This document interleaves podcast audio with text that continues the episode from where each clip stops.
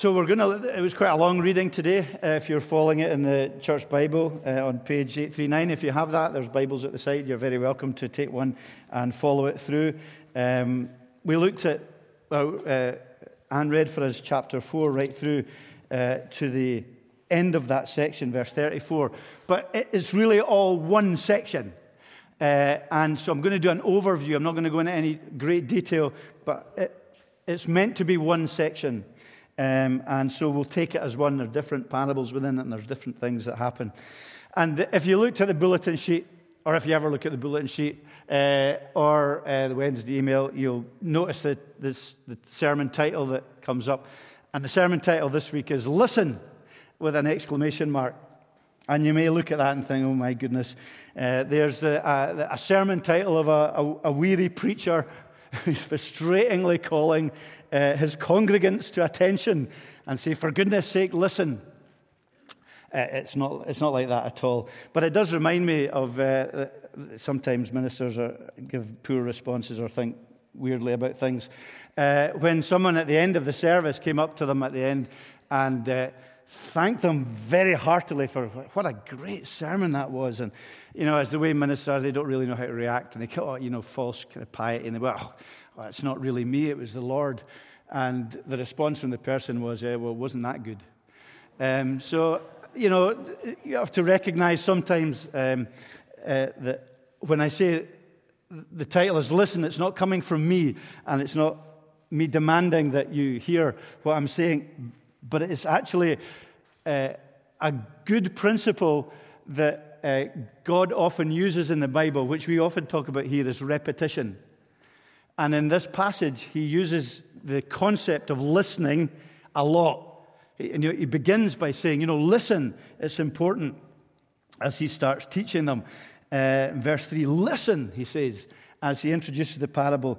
And then uh, in verse 9, if you follow with me, he says, He who has ears to hear, let him hear.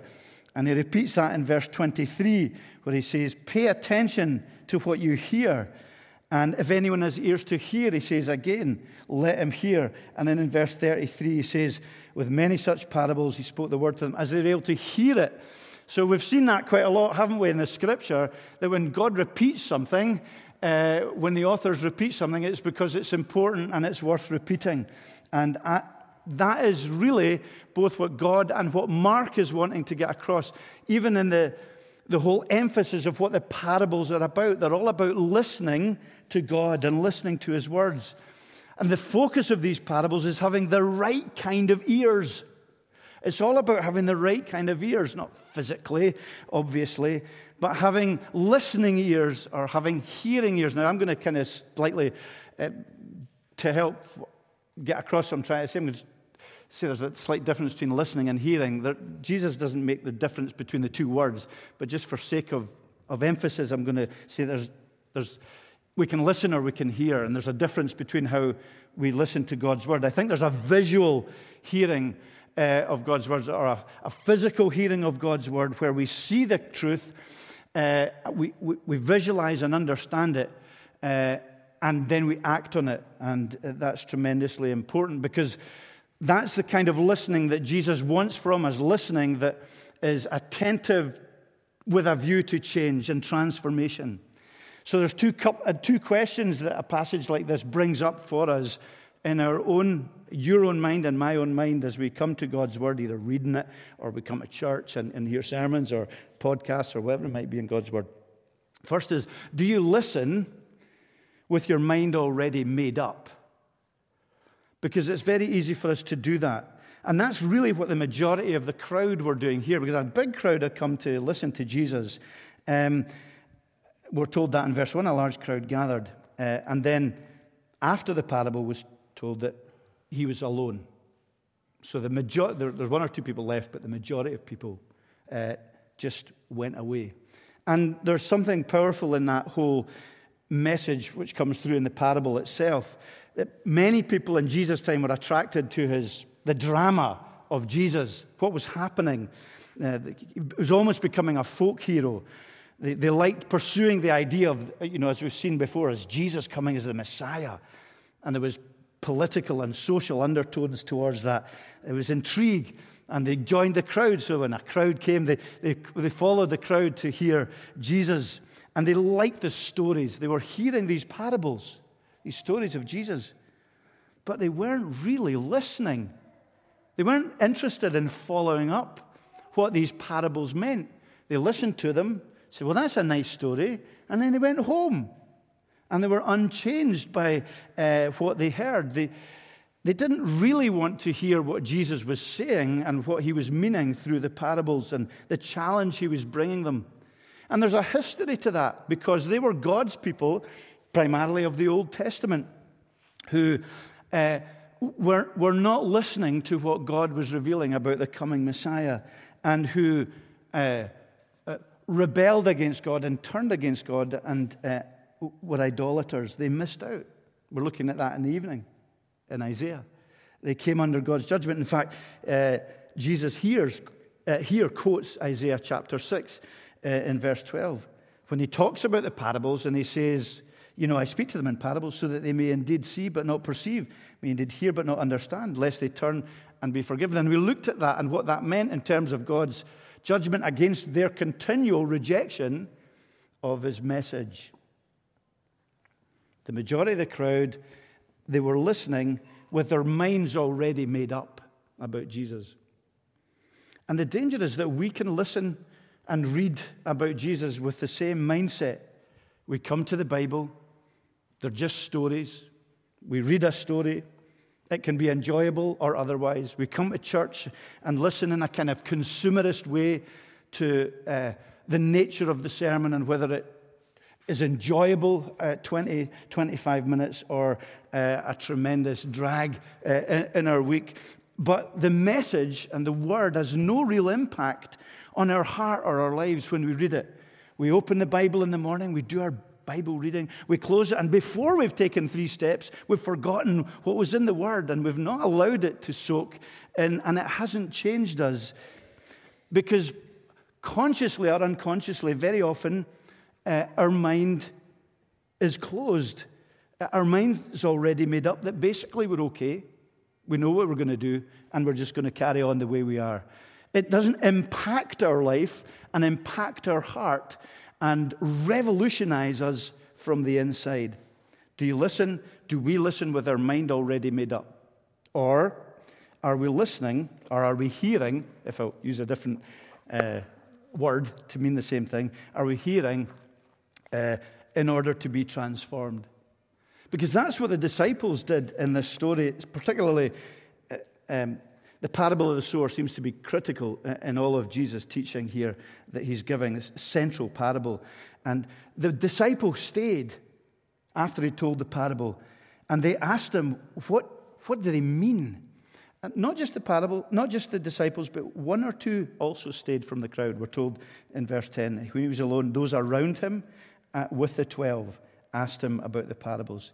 So they knew that Jesus had something to say to them, something important, and they were frustrated by the parables because they didn't understand them.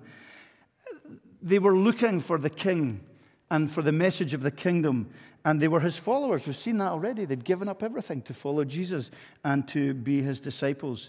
They didn't want to go home unchanged under God and under his word. They knew that Jesus wasn't a sideshow. Uh, he wasn't uh, just telling them uh, pretty stories to, to, to send them on their way. They knew that they had things to learn, even though, like me and, and like probably all of us, they're slow to learn. They did want to, to know. The secret of the kingdom was revealed to them because they were hungry. They asked Jesus, well, What does it mean? What's the importance of this? For them, it was spiritual. In other words, life and death issues for them.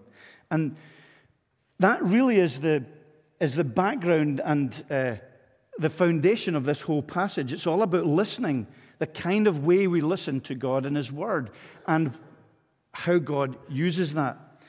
Now, there's a very clear Bible illustration about that in James chapter 1, where uh, James says, you know, we, don't, we want to be not just hearers of the word, but doers of the word. So we're not to be, use the illustration of not going to a mirror uh, and looking at yourself in the mirror and then forgetting what you look like.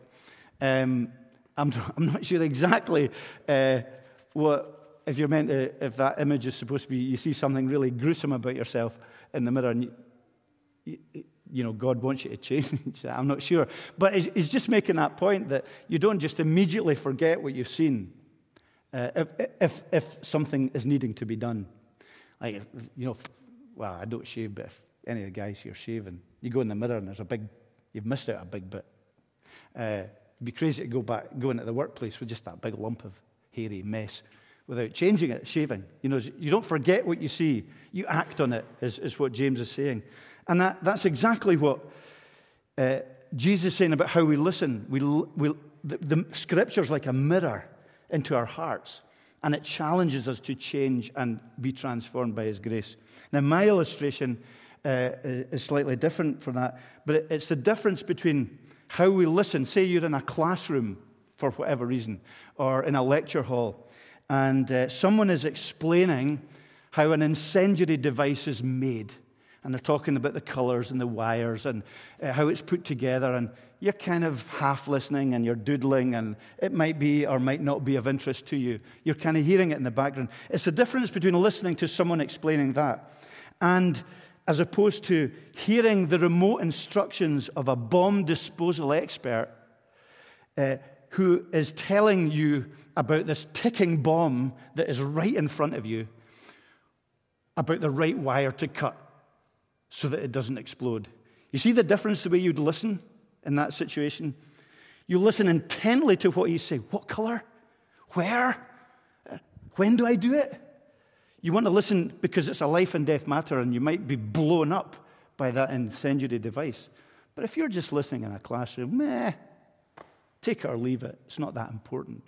And so Jesus is trying to get across the difference between how we listen and how we hear his word. And as we've seen already in Mark's gospel, there are two major themes that run through the gospel of Mark. His emphasis is Jesus, uh, revealing Jesus, uh, and uh, allowing Jesus to reveal himself. So there's the emphasis is very much on immediacy and learning all about Jesus to, towards the cross, and also discipleship. He's teaching these two things teaching about Jesus, and he's teaching about what it means to be a follower of Jesus you know, follow me, he says. And then he goes on to explain discipleship through the gospel. And that's briefly how we're going to look at this section for a few minutes. As Jesus teaches about him, he asks us to listen as he teaches about himself and also as he teaches about discipleship uh, and through these parables and through this section. And so I'm going to I'm not going to go through them in detail, but I'm going to try and, and, and pull out the major themes that Jesus is teaching about himself and about being his followers. And when he teaches about himself, he's reminding us that he is the one that alone gives understanding and discernment. So when the disciples don't understand the parable, it's to Jesus they must go. It's not kind of some intellectual knowledge that will enable them to unpack or unlock the meaning of the parables. It's Jesus who gives understanding and discernment. He's the one who reveals the secret of the kingdom of God. And, and we see that in our lives and in the gift of the Holy Spirit He gives us to understand and open up Scripture. So when we read Scripture, when we come to seek to know more about Jesus, we can't just do it on our own. It's not simply an intellectual exercise, it's not just about theological knowledge. We need the Holy Spirit and we need Jesus Himself. We need to ask Him. It's His kingdom, it's His harvest. He's the judge, and He's well aware, as we see in the parable of the sower that there's an enemy, spiritual enemy, who is willing to snatch away the truth and the knowledge from us. And so there's a spiritual, unseen element every time you open Scripture. Every time you do whatever you call your quiet time or your time with God, it's never just an exercise, it's a spiritual war each time. And we need the King of Kings. And we need to recognize there's someone willing to snatch that, that word away from us. And we will see it, won't we, again and again. When I'll, I'll read something, and I, I can, before I've reached the door, I'll say, What did I just read? Completely gone. Because unaware, unalert, uh, not dependent on Jesus. He alone gives spiritual understanding. But we recognize also in the parable of the sower and the parable of the seed growing and the mustard seed, actually, uh, particularly in the parable of the sower, we're told that the, the word, uh, the seed is the word, that Jesus is the word. So he is the seed. And that is also hugely important that when we come to the word, we don't look at it like it's a moral code we don't look at it like it's just a set of uh, um, uh, kind of independent commands that teach us how to live. Primarily, the word is not a moral code for us to accept. It's good news, moral code to obey. It's good news to accept. It is a savior to embrace. So when we come to listening to the word, we're listening to a person, we're listening to a savior, we're listening to a redeemer. We're not primarily simply learning a set of rules by which to live our lives because it's impossible for us to do that. The laws are there to convict us of our need of a Savior. Jesus is the Word, He's the seed uh, in all of these uh, parables. But Jesus is also the secret. In verses 11 to 13, he speaks about the interpretation of the parables and he says, he talks about the kingdom of God for those outside will not understand, but for those uh, on, on, the inside, they will receive the secret uh, of the kingdom of God. And Jesus himself is the secret. We often think and wonder about what the secret is. The parables were hidden to the listeners because they didn't really want to know. They were walking away, they were going home for their tea. They didn't wait to find out what the message meant. They wanted an easy Savior they wanted their kind of Savior. There was no cost, no mystery, no learning, no change. But the secret of the kingdom that Jesus held was being revealed as he was living his public ministry, revealed towards the cross, towards his resurrection, and towards the ascension.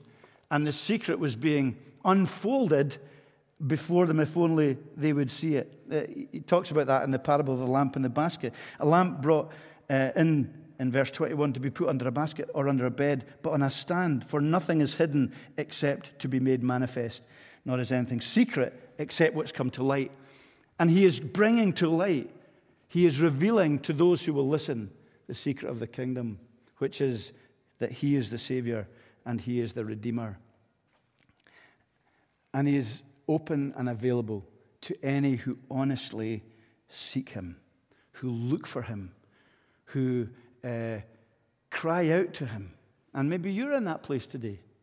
Maybe you're in a place where, nah, I'm not sure about Jesus. I'm not sure about the gospel. Maybe you've professed Jesus for many years and you're saying, ah, I'm not sure about Jesus anymore. He's the secret. We keep going back to him. He is the word.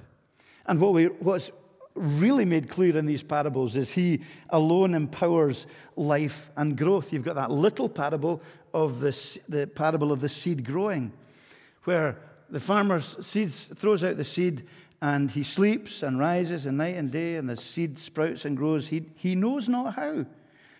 The earth produces by itself first the blade, then the ear, then the full grain, and then the harvest.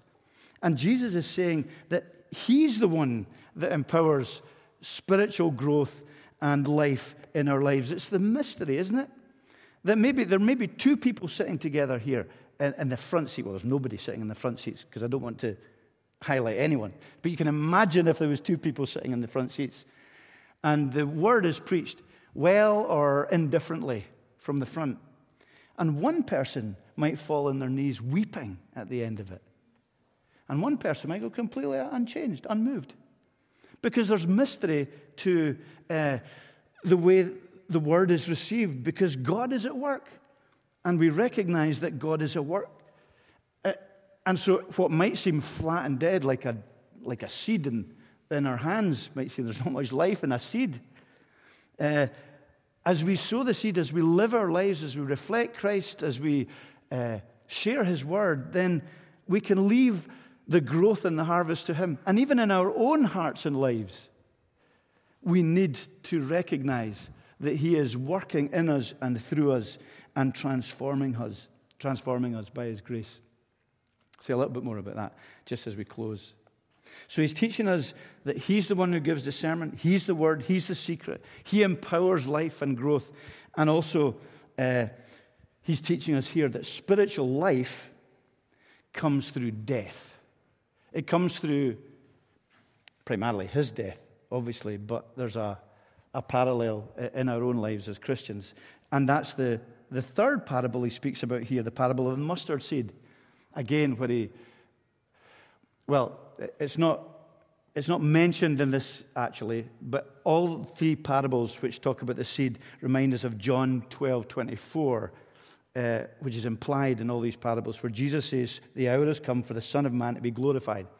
Verily I tell you, unless a kernel of wheat falls in the ground and dies, it remains only a single seed, but if it dies, it produces many seeds. So, all, all that Jesus is teaching here is kind of uh, summarized in that uh, image that he gives about the seed dying, speaking about his own death and uh, his own resurrection. And that's tremendously important because remember, Mark is moving us quickly towards the cross. Immediately, immediately, immediately. So often we hear that in Mark's gospel. Taking us to the greatest act of love that has ever been seen in the universe, in heaven or in hell. Anything that we could ever imagine where the infinite God becomes flesh, lives, humbles himself, and then is nailed to the cross and does so for his enemies, taking God's wrath upon himself. And through his death, obviously, we know, comes spiritual life because he took God's wrath and God's punishment in our place. And he's reminding us of himself that spiritual life comes through death. And that's not only as we accept our need of a Savior and that it's my sins that nailed him to the tree, but also that we are, have to crucify our sinful natures uh, and repent of our sins in order to know his life in our hearts. And it's hard for us to do that. We want I want the victory without the battle. I want the glory without the cross.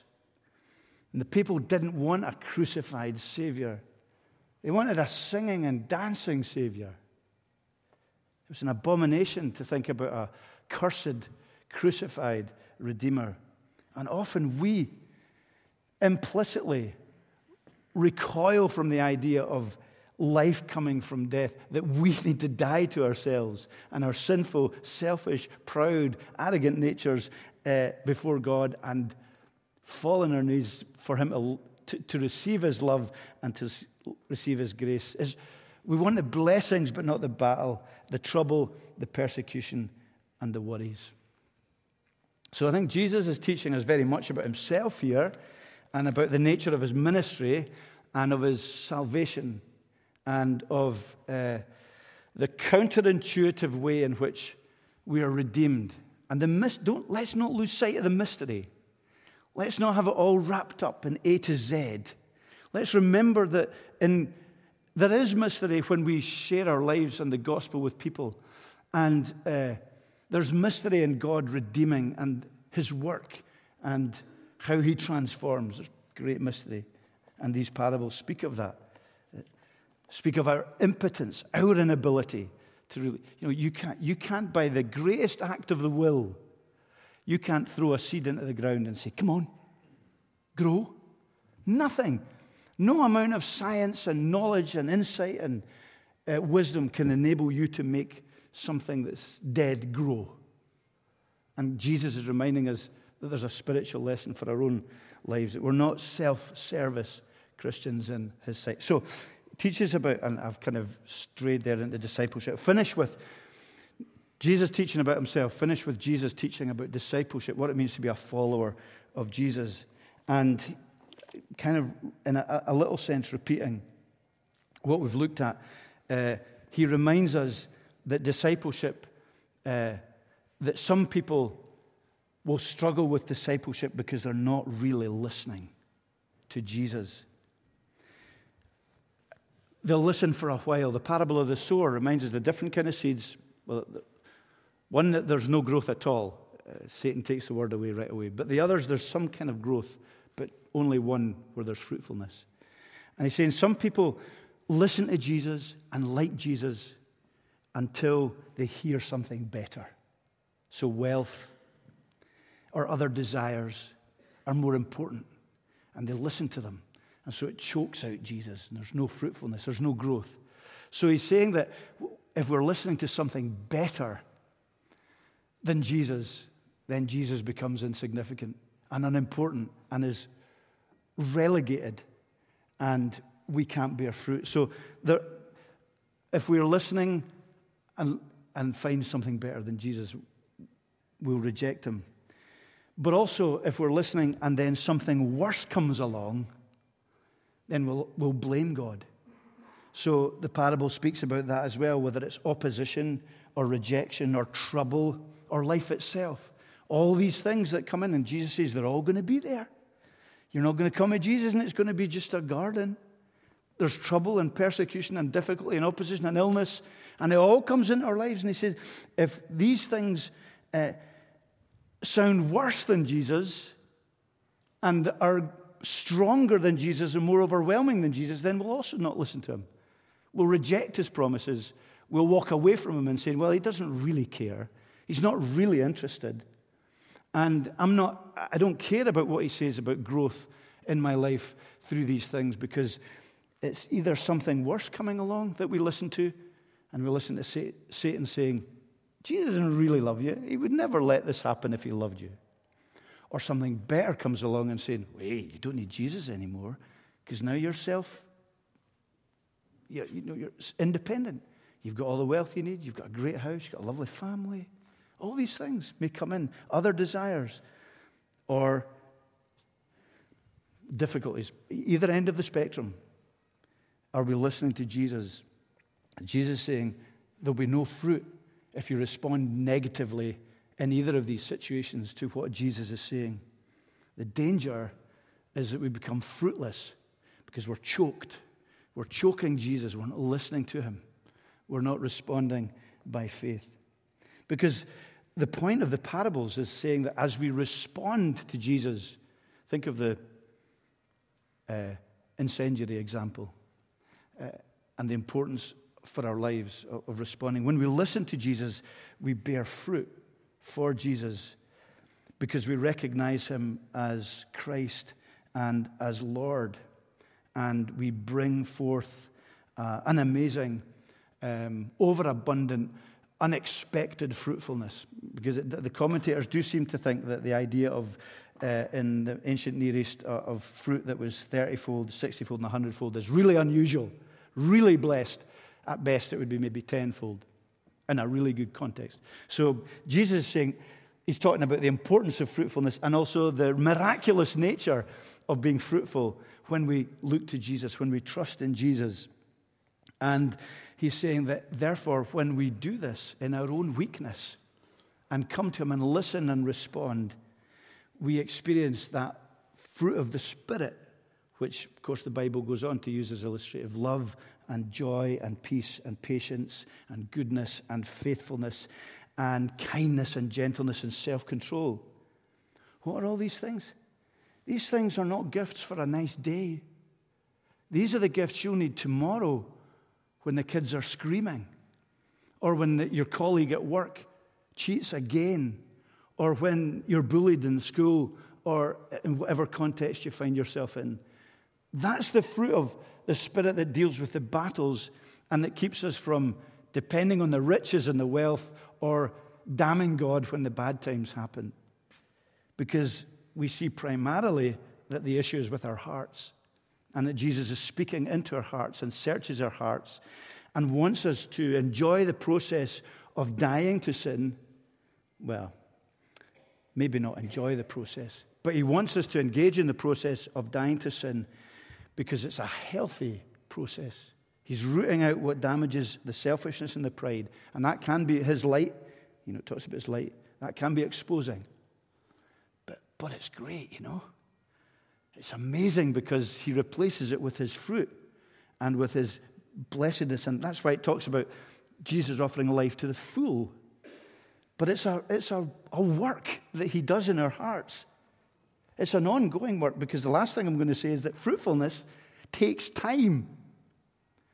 That's what this passage is also speaking about in terms of discipleship. You know, he's saying that, you know, the farmer waits for the fruit. It doesn't just, he doesn't just throw it and whoosh, come up immediately like in the cartoons. Christian life isn't like that. We come to Jesus, whoosh, all of a sudden we're holy. Hey. Because it takes time and it takes effort and it takes dependence and partnership with the Lord. Yes, we're redeemed from day one. Yes, we're counted legally righteous from day one. But the, the work of sanctification is lifelong and it takes patience and it takes, the farmer has to wait for the fruit to be born. And I think that's important for us in our lives. It's important for us to remember that fruit, patience is one of the fruit of the Spirit. And we pray a lot. Don't you? You pray a lot? Are you, are you, are you giving up on prayer because, well, I prayed for ages about something and nothing's happening? I want the harvest. I want the fruit. I want to change. Don't give up praying because we wait on God and we wait on God to remind us that much of His work uh, is, involves patience. And I especially mention that with regard to evangelism, about sharing your faith, about telling other people about Jesus. We feel sometimes we need the killer sentence every time. Oh man, I need to get a killer sentence in here. I need to tell them about the whole thing. I need to tell them about creation, redemption, fall, uh, new creation, all in one. They'll never be saved. And we, we, we think we miss the opportunity. And we, we forget that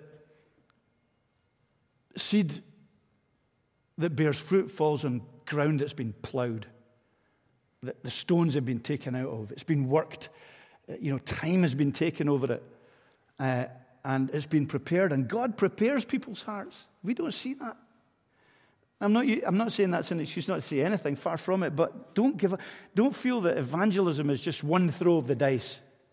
It's one opportunity to get that text rammed down their throat. And oh, well, somehow mystically or magically, uh, if, if we just say that, it's like a magic incantation, and boom, people will be saved. It, it generally doesn't work like that covenantally, and it doesn't work like that relationally. We break down barriers. We gain people's trust. We live out Christ. We example the message. Then, when we're asked, we give a reason for the hope that's within us because people can see that our lives are being changed and that we're going to God's word and it's transforming us. And they say, Well, why, why do you follow Jesus? Why is it allowing it to change your, your morality and your life and your patience and the way you respond to your boss, the way you respond to whatever it might be? Fruitfulness takes time. And we spend a lifetime, and I'm sure anyone over 59 here, 58, I include myself, anyone over 58 here will say that that is absolutely the case. That it, to be able to pray, Your will be done, is the hardest prayer that we ever make. Because we spend our lives saying, My will, Lord, my will. And He's asking us to change the whole basis of who we are and what we do. So, are we spiritually? Are we in the classroom listening casually to the words that may or, may, may or may not change our lives? Or do we have an incendiary right in front of us that we need to respond to in the right way and listen with a, with a, a fruitful hunger to be transformed? Are we going to walk away from God unchanged each time we come to Him? Or are we going to allow Him gently and gradually and patiently to mold us? It's a, it's a huge challenge. Let's pray. Father God, we ask and pray that you would help us to move uh, our lives according to your uh, that great relationship we have with you by faith in Jesus as we trust you we trust what you did 2,000 years ago on a cross. We name our own names there that Jesus died on the cross and took the wrath of God because I, I can't even make myself right with me, let alone make myself right with God. May we claim and know and understand what that means. And may our lives be transformed by your loving, committed grace to transform us and to, to enable us to be fruit bearers, bearing your image with our own unique individual lives. So help us, give us patience in evangelism. Help us not to give up. Help us to keep praying, living, sharing, and making Jesus real to the people around us, we ask. For we ask it in Jesus' name. Amen.